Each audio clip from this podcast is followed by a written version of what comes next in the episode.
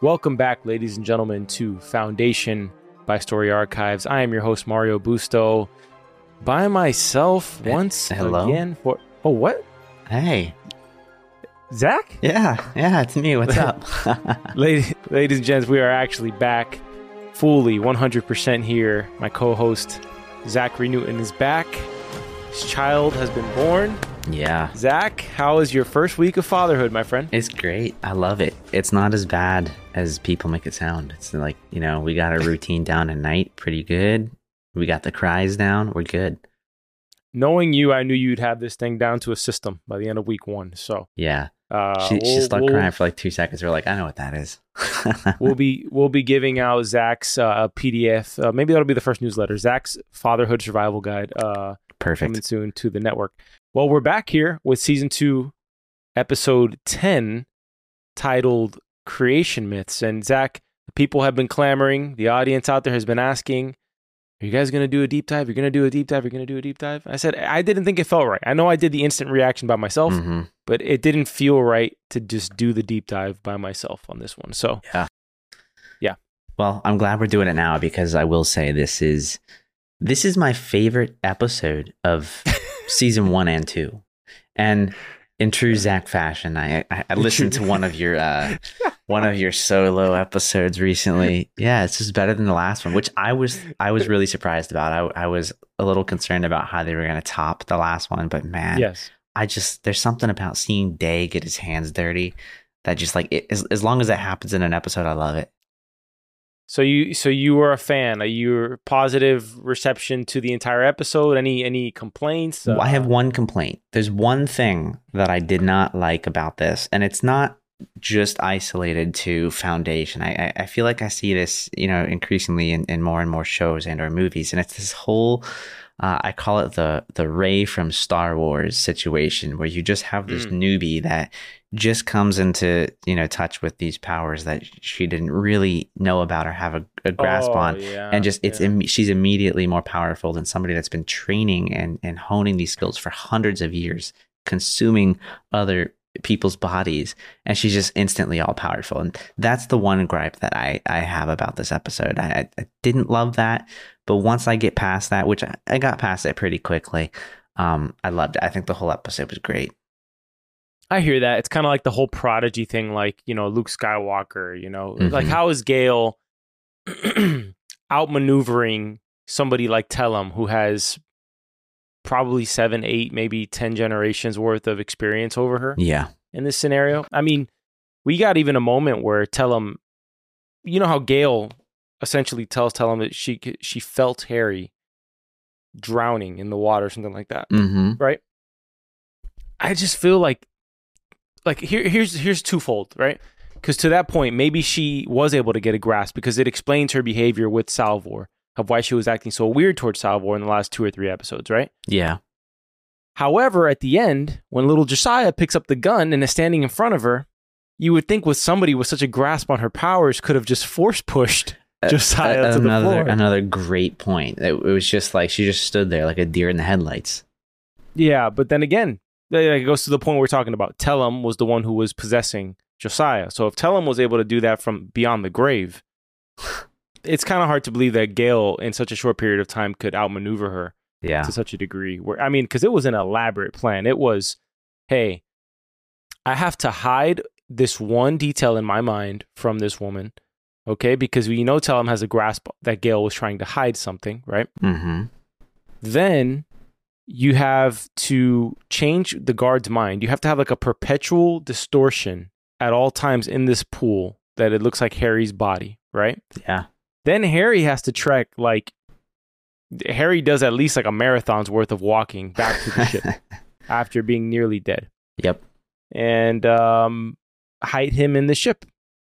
So, you know, I'm glad he's not dead. Don't get me wrong, because it would have been Yeah. ridiculous to resurrect him, like to kill him, then resurrect him, and then kill him within an episode or two. 100% But you know, I think we all knew that he was alive. It wasn't a there's no way. to see him alive. Yeah, there's Yeah. no way he could have actually been dead and stayed dead. There's just no way. I wasn't quite sure how they were going to bring him back.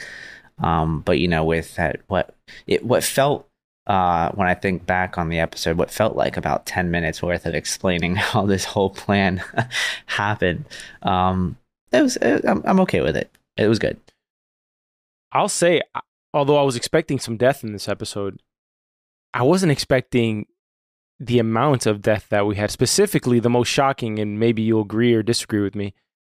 Salvor dying was an absolute shocker for me. I mean, I yeah. think uh, I just couldn't see that occurring, and it, it almost makes me wonder, like, this poor this poor girl traveled into the future like 130 something years, only to die.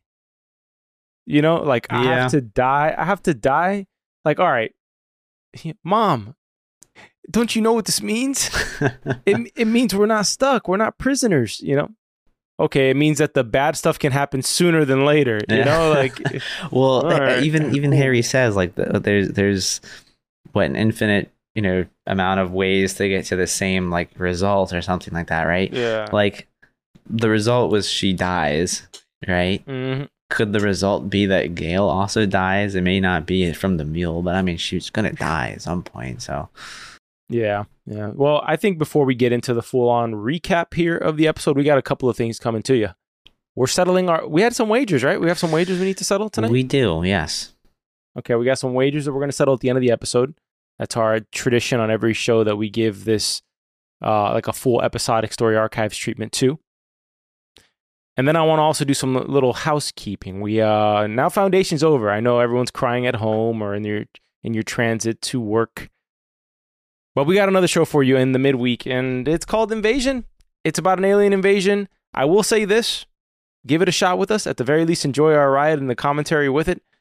Season two is in a tricky place right now. Mm-hmm. Uh, if you're if you're live with us, I haven't been that big of a fan of season two so far. This is horrible marketing for season two. But if you want to enjoy our commentary as we as we discuss some of the things occurring in there, um, you'll at the very least get that because I think Zach, the one thing that we have as a channel here is that we're honest. Yeah. We're fans of these shows. It's the reason we cover them. And if we don't like something, we say it. We're not going to be shills for, you know, for a cause that, you know, at the end of the day, we want to see the best that it could possibly be. Yep. Sometimes we'll agree, sometimes we'll disagree, but at the very least, you'll know where we stand. And so when we give something the story archive stamp of approval, it'll mean something. It won't just be a paid ad.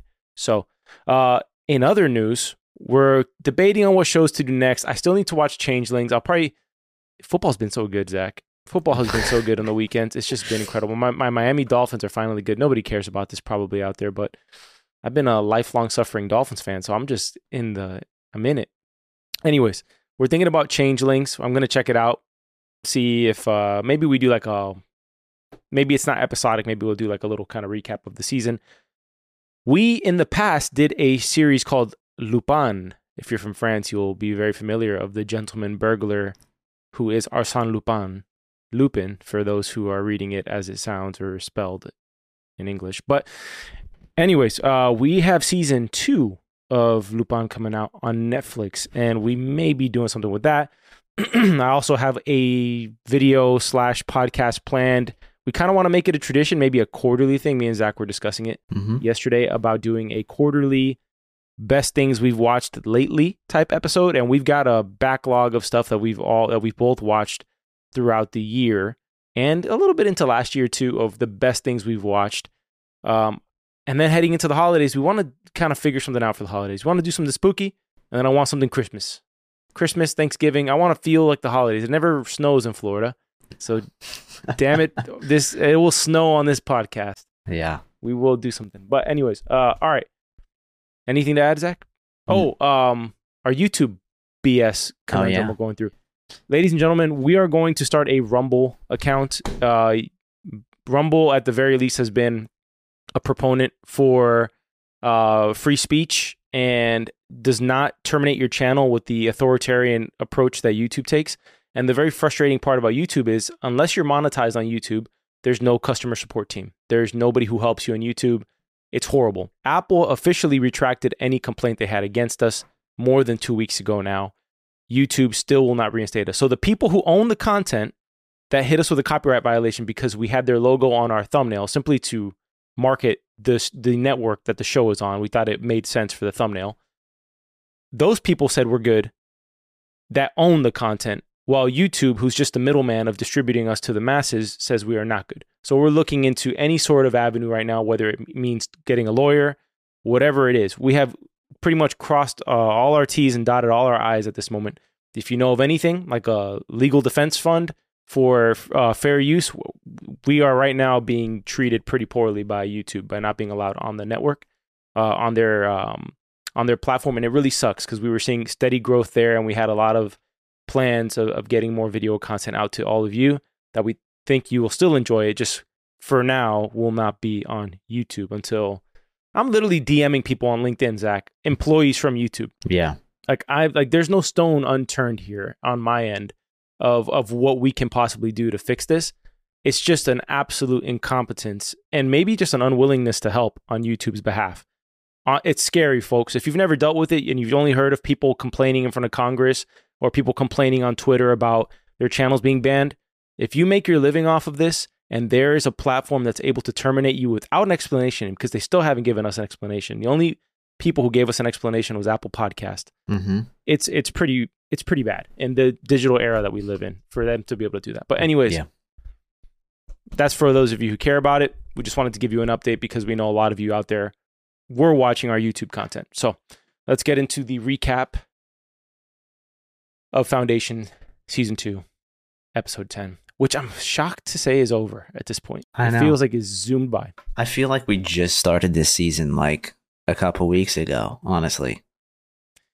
You know, my first instinct when I when we started this episode, do you want to do you want to guess what it was? My first gut physical reaction. No. what?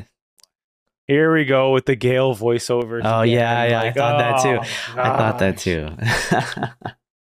Oh, that is like I just want Gaal present. But I guess whenever we get a Gaal, feels like every time we got a Gaal voiceover, she was in a cryopod. Which we got a couple of things here we're, we're going to talk about. But let's uh, the episode opens up and we get this long explanation of how Hari survived.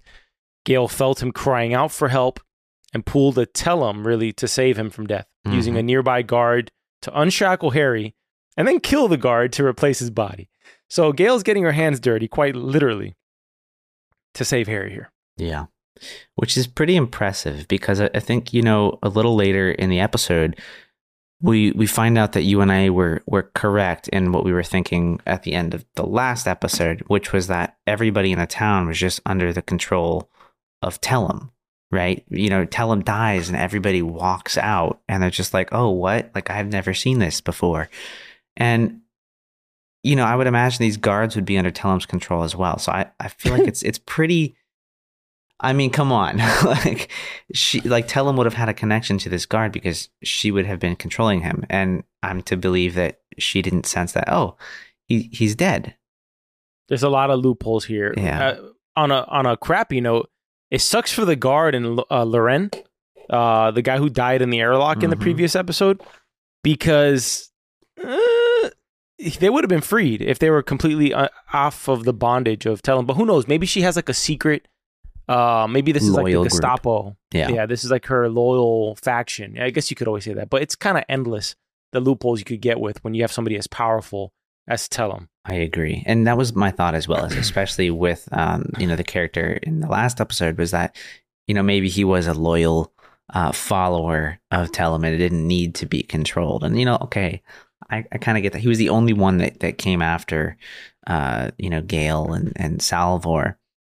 So it's possible. It's possible, but I, I, I don't buy it.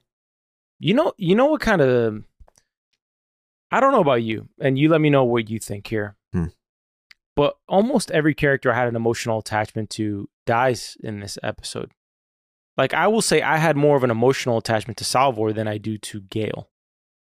Yeah, I mean, w- even in season one, like we got, I feel like we got a lot more of Salvor. And I've always said from season one, I've never been a big fan of Salvor. She's just not like my favorite character. So that one Mm. didn't bum me out too much. You know, The, the one good that I do think uh, might come from this, outside of just the, the general storyline and all that, is we'll probably see more shining moments of Gaal. This is this has been the first shining Gale moment in the entire freaking season. I don't think anything, you know, that was positive and focused on her has happened until this episode. So hopefully we get more guess of that. Sorry, go ahead. Yeah, I, I I agree with you. We want I want more memorable moments that stand out when I think of Gaal. Because with Hari, I can think of several moments. You know, even with Ra's, uh, he had his moment. Mm-hmm. Every character kind of has their standout moments. You know, the Hober will have probably the all timer of crashing uh, Empire and and saving uh, Brother Constant, right? Yeah. Who we still don't know her name. Um,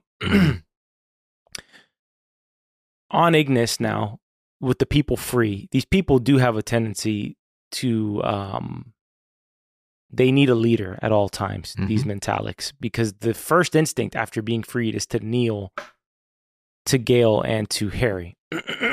and Hari does make mention that people do have a tendency of wanting to kneel, and that's true. You know, humans do have a tendency of wanting to fill something, you know, into the worship category, but it it's kind of like I wrote in my notes. That's kind of juxtaposed with Demerzel, right? The hmm. Demerzel is programmed to serve Empire, right? Now the Mentalics were programmed to serve Tellem. Yeah. Will Gaal s- do the opposite of what Cleon the First does, or will she pull a Cleon? And it seems like she chose to free them because Hari gives her the option later in the episode of, "Hey, I'm going to stay behind. I'm going to teach these people psychohistory. We're going to check in on you year to year, and um, we're going to make you the new deity." Mm-hmm. of this planet. It seems like Hari's first step for every new planet in Foundation Religion. is to start a religion, right? Give them something to believe in. Yeah, yeah. So that's the first thing. So replace the old one and put another bad one in in this situation. But Yeah.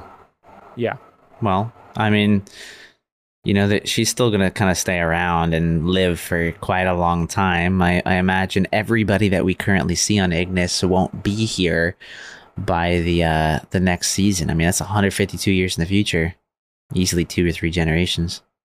you know what kind of tripped me out was the fact that they put they they put both cryopods like in the temple, Mm-hmm. one on either side. I thought to myself, that's kind of quite the public place to be put in this for 152 years. Yeah. Like no kid's gonna come by and be like, let's mess with the old man and the girl who are in these tanks. Like let's kick this thing over. like you know, imagine they kick it over 34 years in. There's not a backup cryopod, no. so you're really trusting these mentalics who you've barely know anything about. Yep. That's a great point. Yeah, I was I was just like, wow, they I wrote somewhere in my notes. I'm like, wow, they really are trusting everybody on this planet very fast. And I mean like you you know, and and on top of that, by the way, I've just I've also got to say, this is after we find out that Tellem jumped into I forget the little kid's name after her head Yes, was bashed yes. in, or while it Yes. was being bashed in. Like that's like I would be so skeptical of everybody here. Like I'd want to like live amongst them for a while and at least try and like make I'm sure there's that- no whiff of Tellem or any other uh, you know, ill will towards them. dude. I'm putting my cryopod in the forest in this planet. Like I'm Hide it, that thing. yeah, in a cave somewhere because stick it in the bagger and, and set the bagger in like a hovering state. 150 years. That's a solid two generations. Okay. Mhm. there's nobody who's to be like, we must free ourselves from the yoke of these two cryopoded rulers. Yeah, Like, there's got to be like something that occurs on this planet. I would imagine so. I mean, they've just been under the rule of Tellem for quite a long time. I imagine. I mean, at least I wouldn't want to to be, you know, under somebody else's rule immediately. I'd be like, yeah, we're free. There's like a hundred of us here. Like, let's just let's do whatever we want. Which Yeah. sounds bad, by the way. Like, like that. That Yeah, could lead to some destruction pretty quickly. Agreed. Let's uh, shift gears to Trantor, where we get probably the most compelling um, performance in the series. And I really, we haven't talked about it much, but Laura Birn, who plays Demerzel, she's tasked with playing a robot, a sentient robot. Or I guess robots are sentient for the most part. Anyway, Uh, we got like a long is. explanation about the difference between robots and AI. A sentient robot who's conflicted towards her pre-programmed need to preserve empire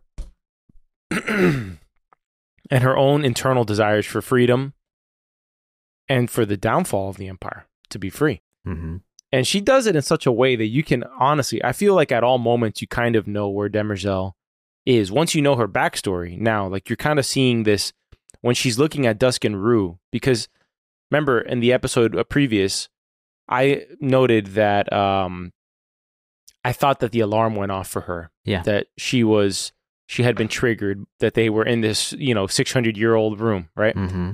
Uh, actually, longer than that. But you can see in this scene that she's clearly conflicted. There's tears in her eyes. She's talking about how you know her story with Cleon, really, of how she loved Cleon, but she will never really know if that love was programmed or whether it's her true feelings. And even though Dusk is going at her feeling like he was just warming the throne for her, right? He's kind of just a puppet. Mm-hmm. Um, she says, "Well, you will never know. Like those memories are yours. You don't have to question those. Like I will never know." But then again, why would he trust her? You know what I mean? Like, yeah, I mean, look at how many cataphiles he's missing. So yeah, still got questions. What's interesting? You ever played Bioshock? Uh, I've played it once a while back. Well, in Bioshock, spoiler for anybody who wants to play this video game, uh, you can leave in the next three seconds. The end of the game, you're being guided the whole time by this narrator, who the whole game he's at, he keeps on saying, "Would you kindly? Would you kindly?" And it's not, it doesn't seem like a command, Mm-hmm. but by the end of the game, you realize that you're programmed to obey every time he says, "Would you kindly?"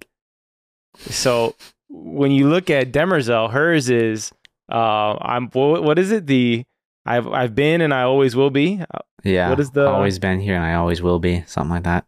Yeah, and I, I like I've always been. It's kind of like her thing, and she's been saying that since season one. If you remember when the um Anacreon and the Thespin are being hung by their neck, and Mhm. little little Dawn asks, "Does it always end this way?"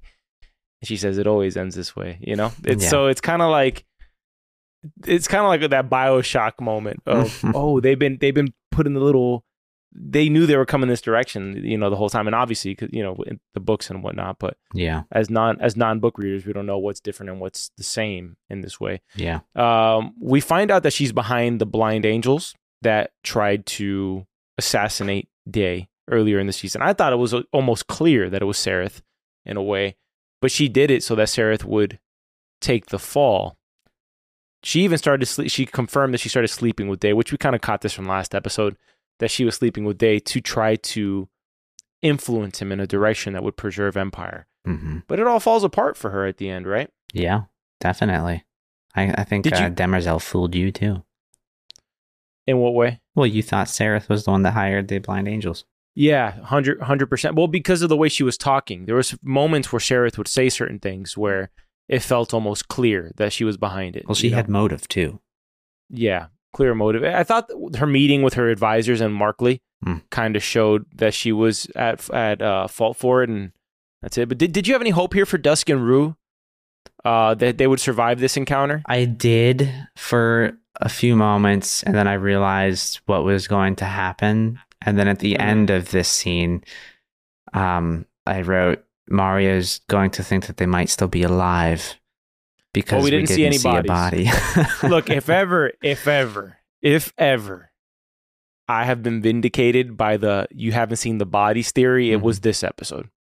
Because I got a whole planet's worth of bodies that were spared, buddy. yeah, well, we, we did see a flash at the end of that episode, right? So like there there was that question of like something but had to nobody- have happened with the vault. But nobody, nobody expected the whole damn. no, not planet. not the whole planet. I was expecting Poly for the most part. You know, I, Yeah. I, I do want to say though, like to, to the point of we didn't see the bodies. The part Hober? here that threw me off. Well, that was another one, by the way, that I was just like, you know, you you sucked up everybody on the planet. Like you couldn't have just grabbed Hober right before the you know ship exploded. Like I mean, Yeah.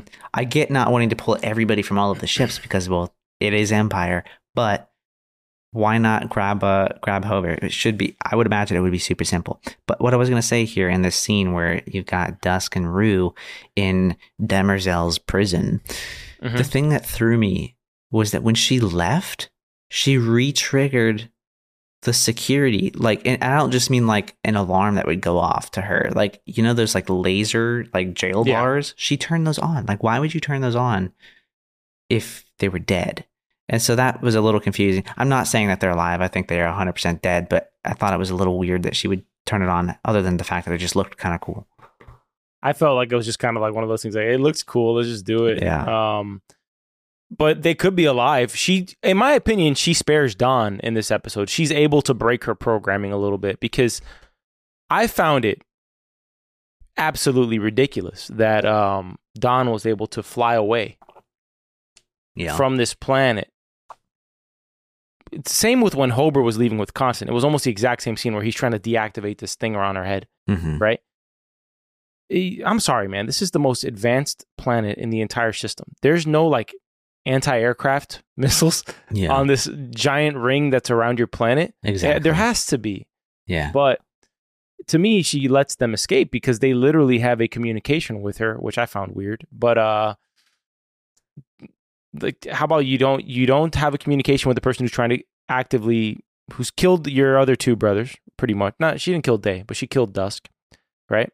Yeah. and she's out to try to kill your wife. And how about don't tell her that you're pregnant?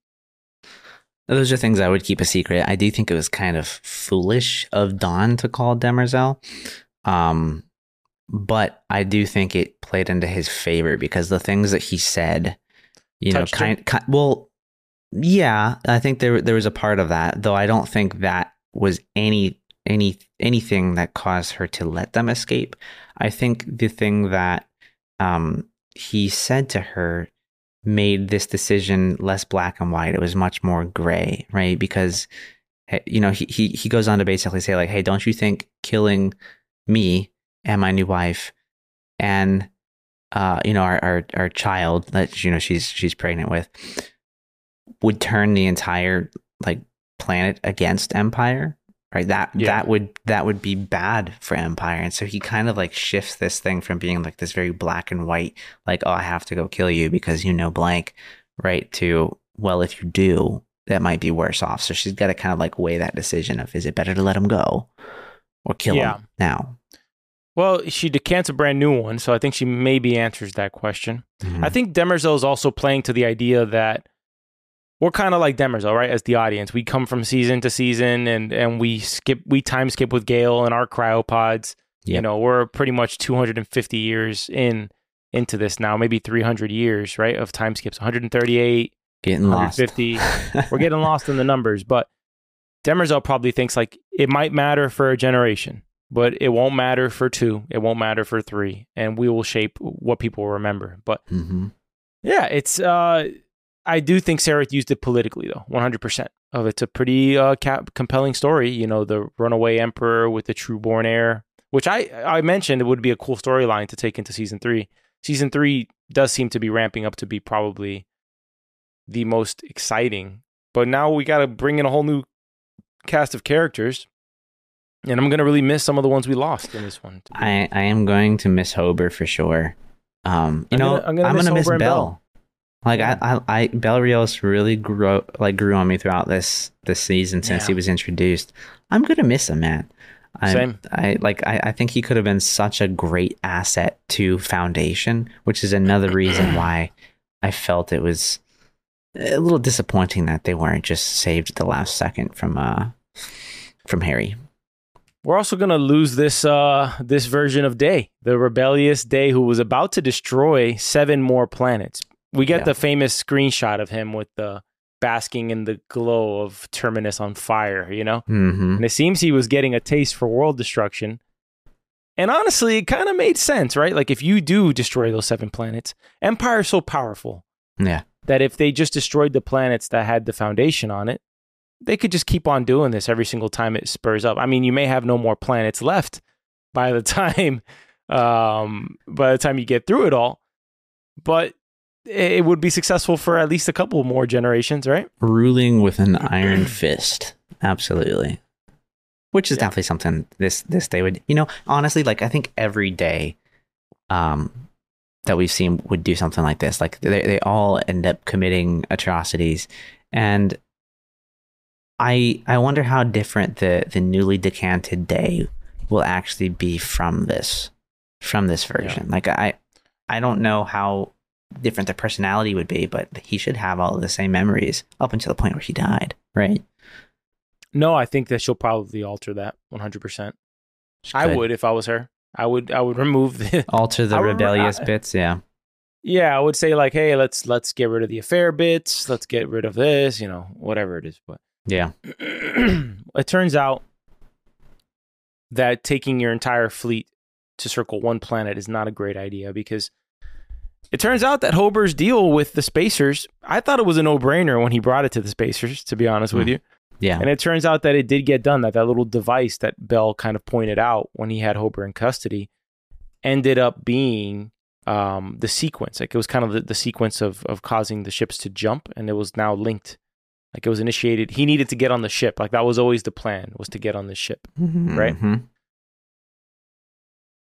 the whole fleet gets wiped out. But, you know, it seems like Bel's talking for everybody on these ships. Yeah. But there is a whole crew on every single ship that we see getting exploded in the distance. And everybody's pretty calm about the fact that they're all going to die, like in a suicide giant jumping mission. Yeah, I was a little surprised that there wasn't more freaking out, just, you know, widespread panic. Um, yeah, I, I don't know what else to say about that. I, I would have expected a little bit more, a little more like, you know, people trying to figure out how do we shut this thing off? How do we get out of here? Yeah. Maybe this to... was the only calm ship. Maybe all the other ships were, uh, were they subservient were, were, to, to they, were, they were going crazy. They were, the other ships were like, we gotta get out of here. And they were just going nuts on, the, on the other ships. But Bel was like, that's a small cost for the freedom of the Empire. Same as the spacer. You know, there's a spacer in every single one of those ships. Yeah. It's a big it's a it's a big sacrifice. I mean, what is it like ten percent of of all of their their younglings, whatever, the spacers? Yeah, ten percent. I don't know if that means that there's literally ten percent of them there, or if they're all there, or maybe they're in some other. I'm assuming this is not the only bit of the fleet that's there, but it does mean that the spacers no longer work for Empire. So wherever we are in the future, either they brokered a new deal, they developed a whisper ship technology, or whatever they had to do, but the spacers are no longer subservient yeah. to Empire. Well, I'm led to believe that this was the entire fleet, and you know the other the other thing since like basically all of uh, Empire's technology has been destroyed here, uh, that could really put the foundation in a good place, right? Like they're the ones that have invented the the more advanced technology already. Now they could start distributing it to others. Yeah. What do you think about I mean, we had the Bel and Day fight sequence. It was kind of like the Bel, Day, and Hober fight sequence. I think it was just kind of an excuse to finally see Day get beat up, but he does kind of have his last stand because he does win the fight against Bel. While his guards just look on, he doesn't because you know the the device, the castling device that we got with um with Hober, mm-hmm. right? Uh, that into really introduced his character into uh into the series was a perfect timing for it to be used here because we, eh, you know, by the way, we have kind of been on Day's side throughout the season in terms of rooting for the pure chaos that he brings to the show, right? 100%. Because without without his chaotic actions, season two's a snooze fest, you know, because you need that kind of catalyst to all the conflict, right? Yep. You need your you need your days, but when he died and is drifting out into space in those joggers, I was, I, I, literally, I was like, yeah, like I was actually happy to see him dead, and I wasn't expecting that kind of reaction out of myself. Yeah, no, I was, I was very happy as well. Um, again, like one, one of my favorite parts of this season has just been seeing Day get his hands dirty. I, I love it. Like it, it's so different from the day that we see in season one, right, where he's very much formal in every yes. appearance that he ever has in season one he feels yes. very like what regal. And in this season, he's he's just I mean, I mean he's he's punching uh, blind angels, you know, killing them, and yeah, we, we hear he's beating the crap out of his commander. We opened the season really with him butt naked, screwing Demerzel. Yeah. And and fighting off an assassination attempt with his bare hands. I mean, that's like a badass yeah entry compared to like the you know the day of of previous seasons, who's very much aristocratic doesn't get his hands dirty. This is a diff- This was like rock star Day, right? Mm-hmm. Um. All right, back to Trantor. Dawn is alerted that Sareth has been arrested and that she's behind the assassination attempt. I did find it. Uh, I didn't really kind of. It didn't stand out to me on, fir- on first watch, but on the second, I was like, when did Dusk have the time to get that green paint in his pocket to put this mark on her on Demerzel's neck? Does he just always have this green paint? In his like when hmm. what was the preparation process and how did he just have this green paint where he could put a mark in her neck yeah i don't know when I, I, it, it was a little convenient when we when we saw uh, Dusk and Rue early in the episode when they were like trying to figure out a way out. You could see he had green paint all over his fingers already. Yeah. Um, so I don't know. Maybe that was from like wiping the paints on the mural outside, and it was just a happy coincidence that it was green. Um, I really, I really don't know. But if that's not where it came from, I don't know where on earth this green paint was hiding. It was so convenient that part of me thought maybe Demerzel broke her programming and she's trying to warn Dawn against her own programming, mm-hmm. you know? Because I thought I thought that in certain aspects, because Demerzel is kind of unable to be understand, period. You just don't know what she's going to do. She's the definition of like a well, you kind of do know what she's going to do, but there's always kind of like that strand of hope that she might be able to break her programming, right? Mm. Do you think she gets it? Do you think somebody finally frees her in this these 150 something years? I I think she will be freed. Um I I but there's many ways for that to happen, right? I mean, if if Empire does fall, she will be free. Right? Yeah. Because she can't she can't protect something that doesn't exist anymore. So that might be the way that she gets freed. I don't think we're going to see somebody sneak up on her, cut her back open, and take out the programming chip. That's not what I think is going to happen. Yeah. Back to the Destiny, or the ship that is Bel's, if you didn't catch the name of it. Mm-hmm. Turns out it was a good thing that uh, Day and Hober uh, consummated their uh, relationship because it comes to a quick end here where there's only room for one person in this pod to escape the uh, the ship. Did you say Day and Hober consummated their relationship? My bad. Um, because I, I, said brother. Yeah, I was gonna say brother, and then whenever I think of brother, it's Day. That would be something, right? Yeah, I was, I was like, no. I was sitting there, I'm like waiting for the for the twist. The whole, the whole brother, the whole brother thing is is like, it's a little confusing. yeah, well, she's clearly a woman, so it's kind of like, all right, it's kind of like it gets me with the brother brother day dusk dawn mm-hmm. i'm in that i'm in that mode when i'm using the word brother in this yeah. show but constant who we don't know her name maybe it's hope maybe it's Weenus. we don't know um right that was the name yeah, she said earlier i think it was Weenus. yeah yeah so she's gone i wrote on a side note i'd rather stay on the ship than be put in that little tiny ass pod to suffocate was, to death yeah dude it reminded me of the whole thing that just happened with the titanic pod i was i was like mm. running out of oxygen mm-hmm. in space. Because I mean, you're just drifting in space. You have one day of oxygen. Yeah. Count your blessings. I mean, she's she's praying the entire time she's in that thing. Almost almost prays herself to death. Yeah, right. If she's running out of the Pretty much, right? That that would probably be the time that you should speak a little less. Yeah, is when breathe you're slowly through your nose, yeah. out through your mouth. pray in your head. I don't. That would be a horrible way to go, man. Holy moly! Yeah, everyone's just so calm going into these pods. You know, just how about going into that cryopod as the liquid is slowly floating up to your face? Yeah, at least you can breathe that liquid. Yeah, yeah. All right. Well, they finally crack open the Lokris wine, and uh, unfortunately, it tastes like Becky's arsehole. Mm-hmm. mm-hmm. Yeah. What a what a great! I can only imagine. That's happened to me before, where um, somebody's like gotten a we've like had a bottle of wine, mm-hmm. and like it's being hyped up, and it's like it's a really expensive bottle of wine, only to have it and be like, this is terrible. Like this yeah. is this is horrible. Like this went bad. Which is I kind of I think it's a fitting humorous end, like for Hober, that this would be the way it goes. This wine that he's been holding for years, yeah. right? I- improperly storing the entire time, probably, right?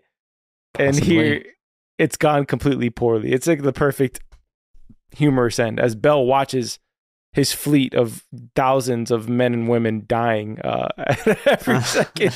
It's a great fireworks show. If you didn't, if you didn't stop and think for a moment that each one of these ships, probably like 500 people, are being sent to their death. Hey, at least these you things know? are huge. Yeah, but it's a touching moment between Hober and, and Bel here. It makes you immediately miss these two characters who are certainly gone. They're on the Hugo bus. I think Hugo is safe to say by now. The Hugo Hopium train is officially has left the station. Yep. I I agree. Sadly, I agree. I really wish I would see more of these two characters together. Like I, I just I love seeing it. They're great. I like seeing them play off of each other. the jokes. It would have been great moment. too. It would have been great too because it would have been kind of like the Game of Thrones thing, which you won't understand. But it, it'll be like Every episode. It would be like you know Jaime Jamie Lannister and Bronn. You know how there's like a moment where you actually don't know, I don't but know. there's they they have like their own arc together that's completely separate. So now you bring in these two characters. They both lost their lovers, right? Mhm. So like you would put them in season three, and they would kind of have like this new purpose. We're kind of like rogue mercenaries, right? yeah. Uh, we don't know where to go, but also next season we're 152 years in the future. So, brother, everyone's dead pretty much. Whoever's not on that cryopod is dead. So it's it's a completely new cast of characters next season. Well, I don't know if that's hundred percent true. I mean, I think everybody on Ignis right this second will be dead, but everybody in the vault could be alive because time works differently in there, does it not? Yes, but I would assume that they would have found a planet uh, shortly thereafter. Yeah, but why why leave the vault if you don't have to?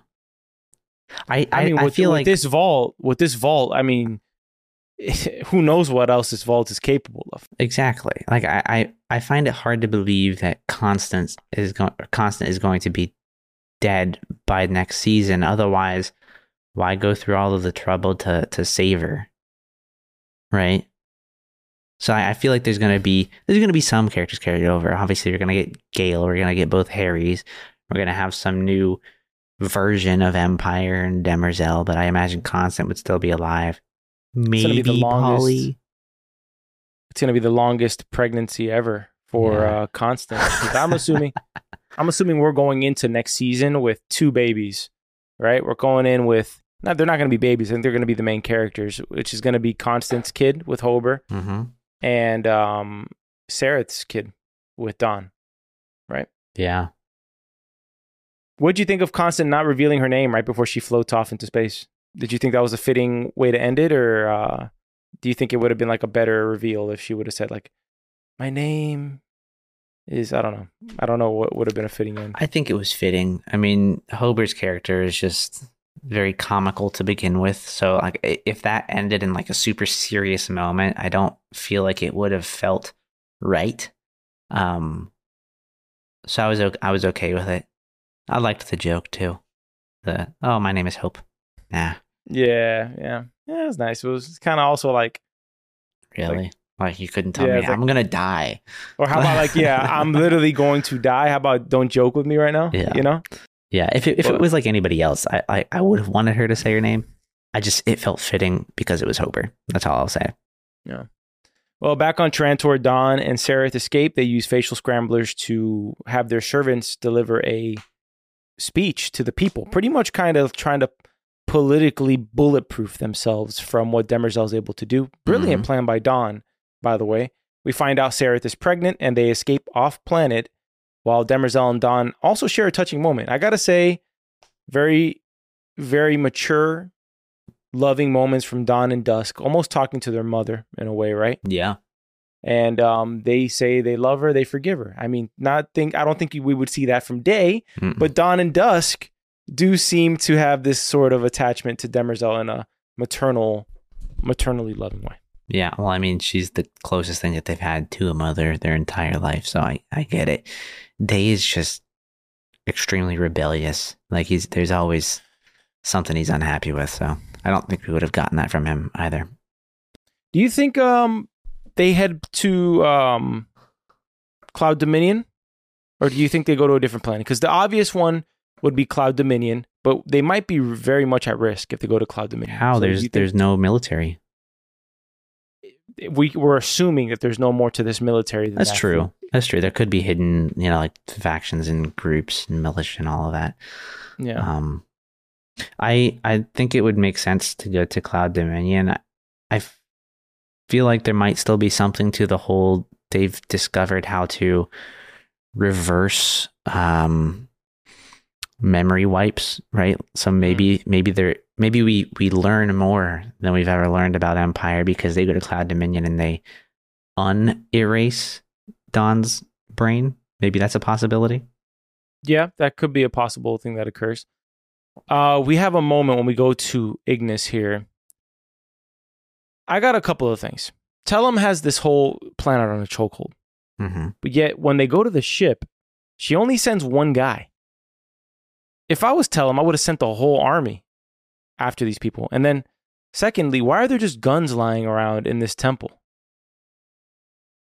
Are they not like Gaal's and There's, just- Salvor? there's like three guns on a on a rock. Yeah. Just chilling there. Yeah, It was kind of it's chilling to see the kid pick up the gun. I, I- I found that kind of chilling. I agree. I th- I think this solidifies the fact that Josiah is not going to be the mule. Yeah, Um, that my my mule theory is is completely toast at Yeah. this point. I was I was disappointed to see Salvor die this way. Like it kind of felt a little cheap, It did. a little cheesy. Um, I I don't know how she made it across the room fast enough to. me neither. The, and when that kid like fired the bullet and then she jumped and then she threw the knife, she still wasn't hit by the by the bullet yet. also, would that have been the most effective way for Tellem to make an appearance? What you do know you what I mean? Wouldn't wouldn't it have been? Think about it. I'm assuming that you know over time Tellem would have grown stronger in Josiah, Mm, right? Yeah, slowly So- taking them over. And so, wouldn't it have been better to kind of just be lurking and have a body that you can take over, like a fully grown adult, you know, body for you to you take over as Tellem, right? It Rather than have. just do this short sighted. Also, it doesn't really make sense to me that Tellem's dead. I, I feel like just because you killed Josiah doesn't mean that you're killing Tellem, even though he does say he feels Tellem dying within him. But that could just mean that she's leaving his body and finding a new host, you know? Yeah. Yeah, I was that was my concern and that was that was part of why I said earlier in in this episode that if I were Gaal and Hari, I'd want to hang out for a little while and make sure that Tellem didn't just jump into somebody else's body. Um but you know, I don't- they don't seem to be concerned about that. I hate the fact that Salvor traveled to the future just to die. I, I thought it was such a Lame. such a waste. yeah, I thought it was such a waste of just seeing what could have been with her character Mhm. for her to just die like this. But Hari got his wish now. Uh, Gaal's not going to be obsessed about Salvor's fate anymore. So no more distractions for uh, for Gaal. But you know what's kind of weird? I I'm a little surprised that there wasn't more of like an emotional reaction from Hari because technically Salvor is his granddaughter. Yeah, well, we kind of lose that in the whole season. Like he doesn't really, he doesn't really have, he doesn't express these types of emotions at all, right? He doesn't have not really a connection. not to until her. we get towards the end here. He seems to be a little more grounded in just like the actual people around him, less so strictly on the math. Um, I mean, we, we, we get to see the flashbacks of him and, and his love uh, back on his home planet, and you know all of that. So like, I like I feel like we started to see him get grounded a little bit more and start to actually care about the people around him. So I was a little disappointed that uh, you know he didn't seem to care a little more that Salvor was dead, but. I mean, it's Hari. What are you gonna do? What do you think about this creepy s- burial ceremony? it was a little the- terrifying. I'm not gonna lie. I was like, what? I was confused to what was going on for a moment. I'm like, how is she sitting straight up? I've never seen that before in my life. Um, while like it was happening, yeah, go ahead. It's kind of like they sat in a room. They said, "What's the most haunting way we can bury somebody? Let's sit them up at look- a ninety looking at you. degree, ninety degree angle, and let's open their eyes to be looking at us. Mhm. You know, Yeah, wearing this, you know, white burial cloth. I'm okay with the burning of the body, but do it, do it like uh, Sitting like you like know, Luke had to, to do his father in Star Wars. I mean, come on, like it's just flat, laid down, eyes are closed. You don't you don't see anything. Lay her down. Nobody goes to rest sitting up. Well, Salvor does. While Yeah. she's Although, being guess- burned, by the way. I guess the the warden's always watching. I yeah. suppose, yeah, yeah, maybe. Well, we'll see. I don't know. Maybe, maybe she, maybe she could uh have jumped into somebody else's body too. Um, Is it crazy for me to say why can't we just take her to Una's world and, and give her a body? well, her conscience isn't anywhere. They'd have to have a like a her conscience stored somewhere. At least that that's the way that I I would interpret it. What did you think Yeah. of that uh that blonde girl that had like the neck tattoos that we were getting shots of? For for a I- moment, like I thought there was something off with her. I have no idea, but I, she stands out because of those neck tattoos, like in a way that she's more prominent than the Mhm. other actors, right? She doesn't feel like just the uh, average actor in a way, but Yeah. because they do call on her to to say something earlier in the episode, but um. I don't know. I, at this point, I have no idea who's going to be here in season three and who's not. You know, we we can talk about is where we leave off with everybody soon. But Mm-hmm. um, going to space, constant, perhaps the luckiest person in the entire galaxy, floats directly into the vault because she's clearly an outlier here, as is that baby inside of her that we haven't had any confirmation whether she has or not, but we're going to assume that she's pregnant. She's floating through space, and we find out that she is saved here by uh, Dark Hari in the vault, and not just her, but the entire planet has been saved. As we see this shot that slowly pans up the ship, Hmm. and we see everybody lined up on the rails there. So it seems like the vault could be infinite; that they could have their own civilization within the planet itself. Yeah, I mean it's it's much larger than it looks like on the outside. So that was my whole point. Like, why leave? Like, this is probably literally the safest place in the universe. You can manifest whatever you whatever you want, whatever you need, really. Um, so it makes sense that they that they stay. Do Do you think it's possible that the mule is her offspring? Could be, right? It would be very interesting. He's got those blue eyes, man. He definitely has something to do with the Thespins, one hundred percent. hmm Uh, there's a lot of people who are alive here, and uh, we'll see what happens. It was definitely the best strategic possibility for Hari, right? It was we're going to sacrifice a planet that's on the outskirts of the of the Empire that nobody really lives on. hmm Okay, so we're going to sacrifice this planet. It's a very barren, you know, it's kind of like a wasteland terminus, right? In a lots of ways. Yeah. and we're going to exchange it for the entire fleet of Trantor. We're going to save all the people, which means all the technology's coming with you. Not necessarily the pieces, but the knowledge to recreate it somewhere else hmm is coming with them. And now they're going to go to another planet, probably, and settle there and create the second foundation. Or maybe, maybe not the second foundation. Maybe they are. There's technically still the first foundation, right? They technically are, but I wonder if or how much the knowledge that this Dark Hari now has might, uh, you know, deviate them from the initial path that the first foundation was on. Like maybe they were never really meant to survive, but because he knows now what they are, maybe he he he was like, "Nah, I don't want to die." You know, they're also kind of floating through space, like the like the Spacers colony. Like they may never land on a planet. Maybe they'll just stay in space Maybe. for a long time. Uh, the the one thing that I feel like was kind of left open though is, you know, the Spacers are now all set free, but they need Obelisk. How are they going to get it now? yes. Like, No, that's why. That's. I mean, maybe they could make it in the vault. I don't know what this vault, what the limits of this vault are, Hmm. other than it's it's designed like a Tesla Cybertruck. Hmm. Uh, it's it's just black everywhere. There's like no furniture anywhere, so it'll be interesting to see how how that plays out. But and also the food that they eat is all going to be Hari because we know that everything's made from his body in the side of this vault. Yeah, So uh, interesting little st- interesting stuff going on there. yeah. Wonder what the sewage system looks like inside of the uh, the vault. There's lots of things to talk about regarding this vault, but the cannibalistic nature of everybody living here. yeah. Back on Ignis, Hari consoles Gaal, perhaps in the most heartfelt, touching moment between the two of them in the entire series. And he tells her that she needs to take all of her pain and weave it into a narrative that pushes her forward. And he's speaking from experience here. He uses the death of his wife to propel him forward into creating this future that he's hoping for, right? Yeah. Did you catch the Prime Radiant? This was something I caught on second watch. The Prime Radiant here Mhm. with the line going up it kind of shows the second crisis there. yeah. It looks just like what Demerzel's looking at of Terminus, where it's cut in half. Yeah. Because you can see the line that, that the whole planet is cut in half. Uh, Demerzel's hologram of Terminus. Mhm. So it's kind of interesting that the Prime Radiant kind of looks like Terminus. And there's just a line vertically going through. It looks like the same thing, that the planet's been destroyed, you know? That's interesting. I didn't really, I didn't really catch that. back on Trantor for the first time in the history of the Cleonic dynasty, Demerzel has to decant all three phases of the day. We get a brand new dawn, a brand new day, a brand new dusk, all with the brand new iOS. I mean, they got the brand new iOS Demerzel's, you know, 17.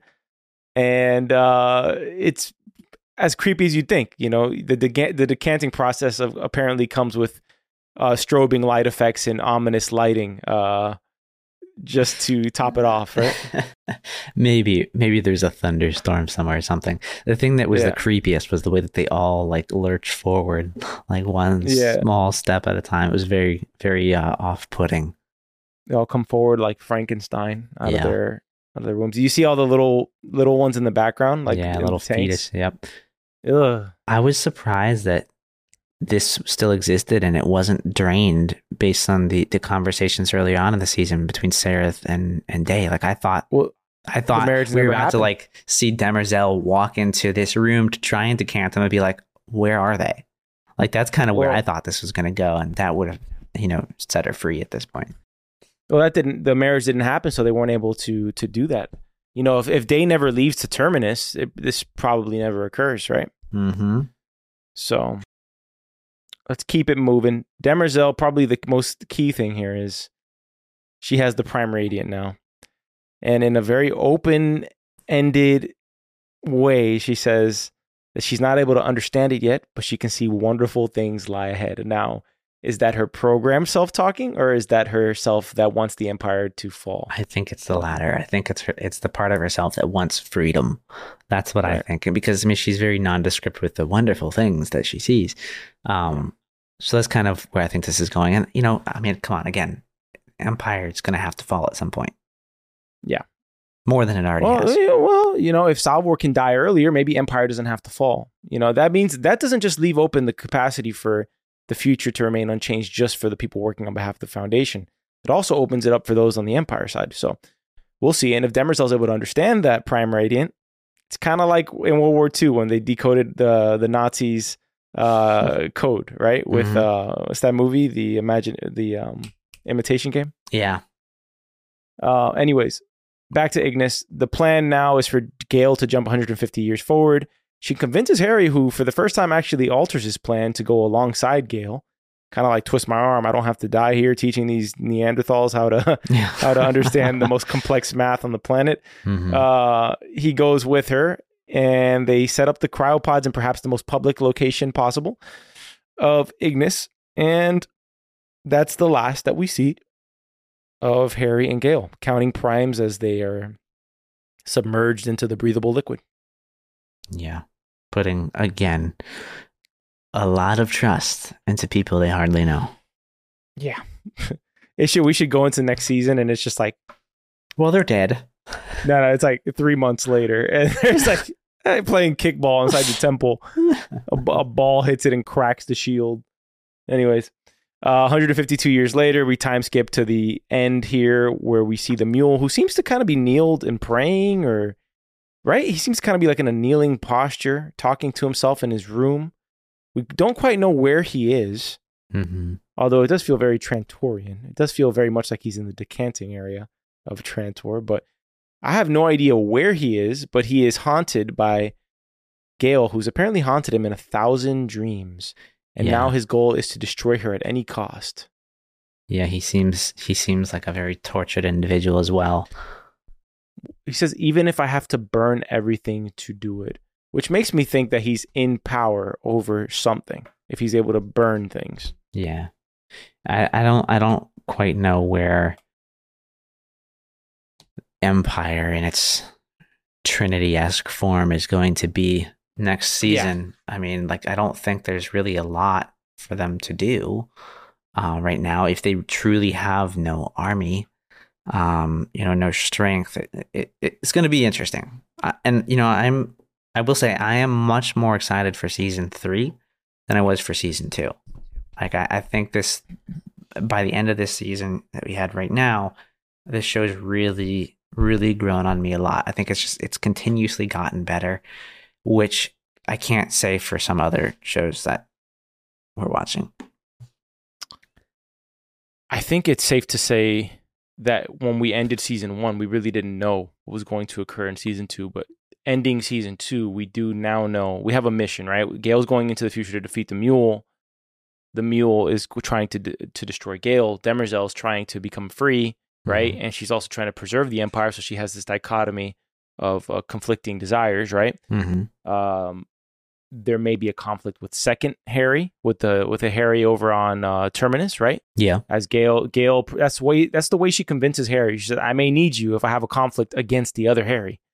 So, uh, and Hari's always said that his other self could become a problem in the future. So, which, we'll see what what occurs here. Which would not surprise me if that means that um, Constant's child or some you know future generation could be the mule or something. It could be something that came out of the first foundation, right? And maybe maybe that's the next battle. Because if again, I don't think Empire has a lot of power right now, so it's really if hard it's, to tell. But I, it wouldn't shock me if that's where the next one comes from. Something's got to fill that void.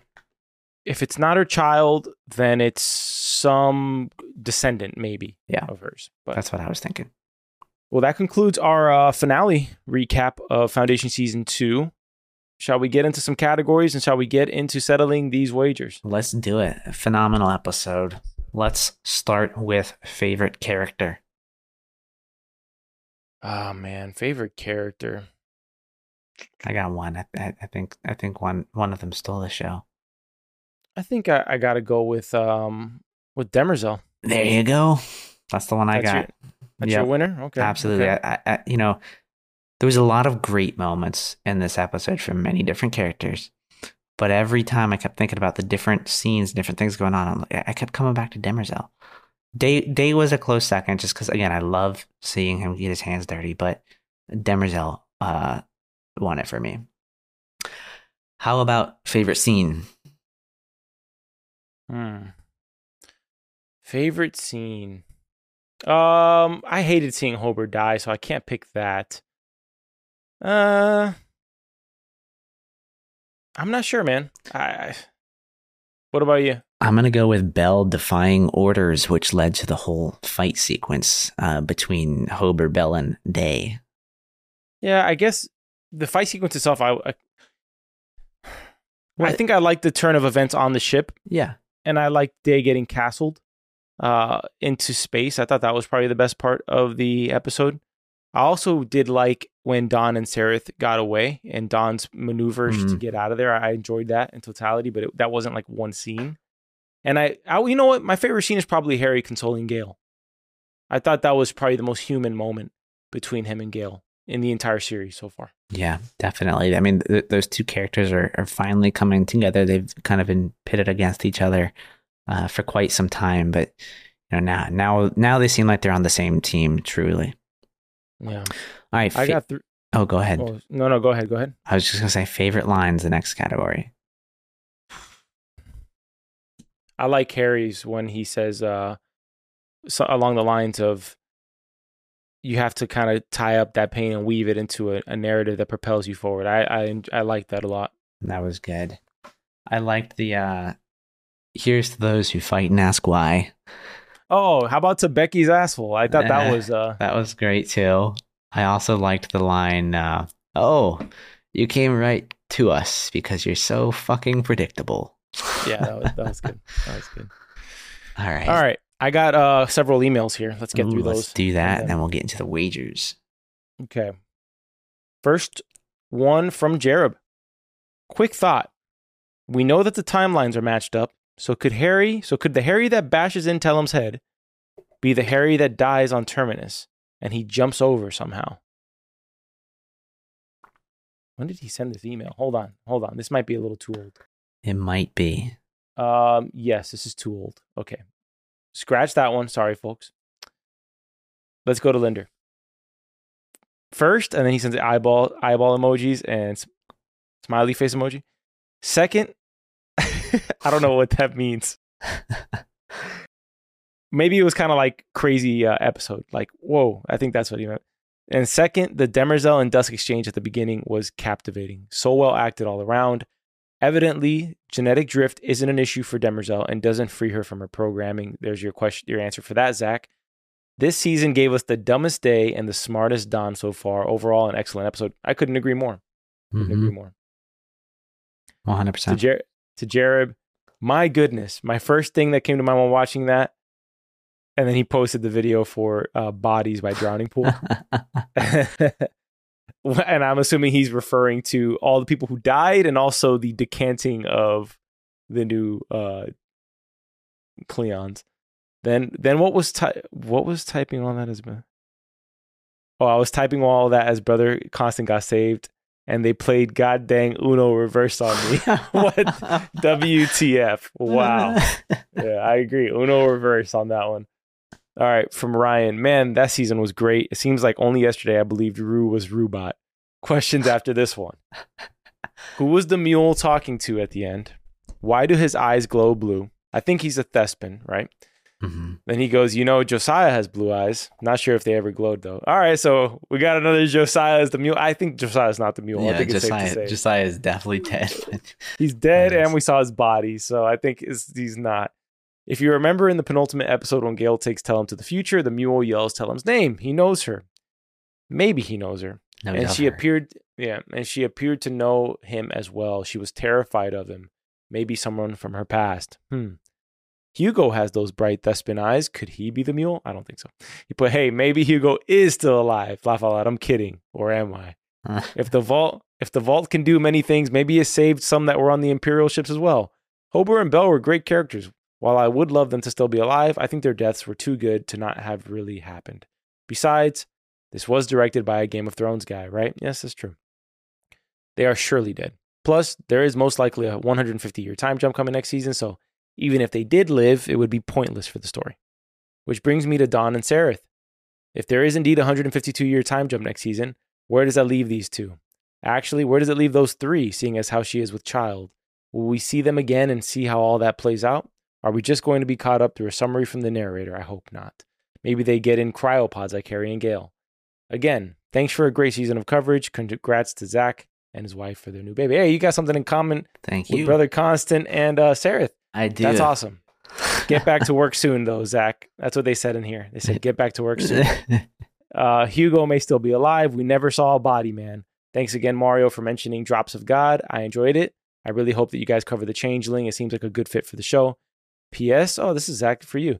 Did you guys watch Dr. Brain? That's another one on Apple that is pretty good. And then he mentioned one called Pantheon was really good too. Apple is full of good sci-fi. I couldn't find Pantheon anywhere. Uh, Dr. Brain, I have not watched. Zach did recommend that one to me like two years ago. Yeah. I haven't watched it yet. I'm glad you enjoyed Drops of God. That show is fantastic. Um, I just finished that last week, I believe. Mm. Incre- incredible show. Yeah. Uh, Thank you. And uh, for, that first of all, emails. Yeah. Uh, and yeah, Dr. Brain is is good. I feel like it's right up your alley, Mario. Like it's a little little creepy, okay. but it's really good. Okay, I'll check it out. I need a show, so sweet. All right, you ready for the wagers? Let's do it. All right. The first one is Mario thinks Demerzel kills Dusk and Rue. I thought Dusk or Rue would set Demerzel free. So that is one for Mario. Yes. All right. That's one for Mario. A part of Tellem is in Gaal still. That was my thought. You said no. That's two for Mario. All right. Zach says day dies. Mario says dawn or dusk dies. That's a tie. Okay. Because mm. you, you said or you you made a, you made a very uh, specific point give, to say or and you wouldn't let me force you to an and. So so that one's a tie. I feel like you get that point though, hundred percent. Because you said day dies and I wasn't. I was yes I was technically right because I did I knew one of them would die. Okay. All right. But, I'll give myself right. that point. I'll happily take that one. Okay. Well, I may regret this because I, I, don't even remember what we wagered you, on. So you might. We got two left. We got two oh, left. Geez. Um, Bel turns on Empire is what I said, and you said no. Oh, and then, drum roll, please. Oh, I lose. The final one. Hugo is alive. Mario. Hugo is dead. Zachary. hold on. Hold on. Hold on. We haven't seen a body yet. We haven't seen a he body. He has not yet. appeared in this season. uh, that. All right. I guess I technically. Well, he's not.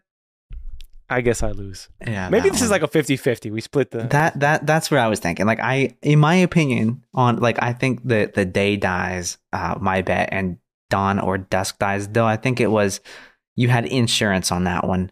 Uh I did that. Because uh, I had two, I, I you know. Yeah. Yeah. So I, I had two two options. we're we're we're pretty evenly split on this one, which is great. You know, it's nice. You know, you Yeah. won one in the past. I won one from Silo. Go check out like all of a- those episodes. We're in an official tie. We're literally officially tied on the wagers at this point. Then Yeah, we're one much. for one, each of us. Well, I beat you on the Peaky Blinders. one for two. You you beat me in Silo, yeah, and then now if you're gonna give me that point, then we're tied here. yeah. Pretty much. I think I think it's fair to say we're tied. I- feel. I feel a little dirty stealing that point completely away from you. So I think what our next set of wagers will be on Invasion. So you got to tune in on Wednesdays to see Invasion, and we're trying to figure out a show for Fridays because we want to keep up at least a two to three episode cadence on the channel here. So it's confirmed, but we just got to find that next show. We For know sure. we're probably going to do Lupin. We may give that a couple. We may not do that episodically, but we do. We are going to cover Lupin in some ways. We won't get pigeonholed though. it was a fun show. Yeah. I'm I'm excited for for for picking that up again. It's been too long. Yeah, agreed. Agreed. All right, uh, let's wrap up this episode. Uh, Zach, you haven't done your outro in a while. Are you rusty? I am rusty, but let's see if I can power through it. Thank you for listening to this episode of Foundation by Story Archives. You can find this podcast almost anywhere you find podcasts Apple, Spotify, Google Podcasts. We're not on YouTube just yet, but we will be getting on Rumble shortly. Uh, so be Mhm. sure to take a look at us there maybe in the next week or so. We are on Twitter. We also have our website at soapbox.house. Can email us at contact at soapbox.house. And we do have a few links in the description below. Uh, one for, well, our Twitter, another one for the website. We've also got a form down below for you to, to kind of fill out. We're collecting some information while we continue to, to figure out how we want to build a network and, you know, what, what types of shows we might want to cover. So we, we really appreciate any insight uh, that, that you do provide there. And then finally, we do have our newsletter, which we are ramping up. We're gearing up to send something on that soon. So you're not going to have submitted your email in vain and, and not have ever received something. You, you will receive something soon. So thank you for everybody that has signed up already. And, you know, we hope a few more of you join us. All right. Until we meet again, y'all. Please respect and enjoy the peace.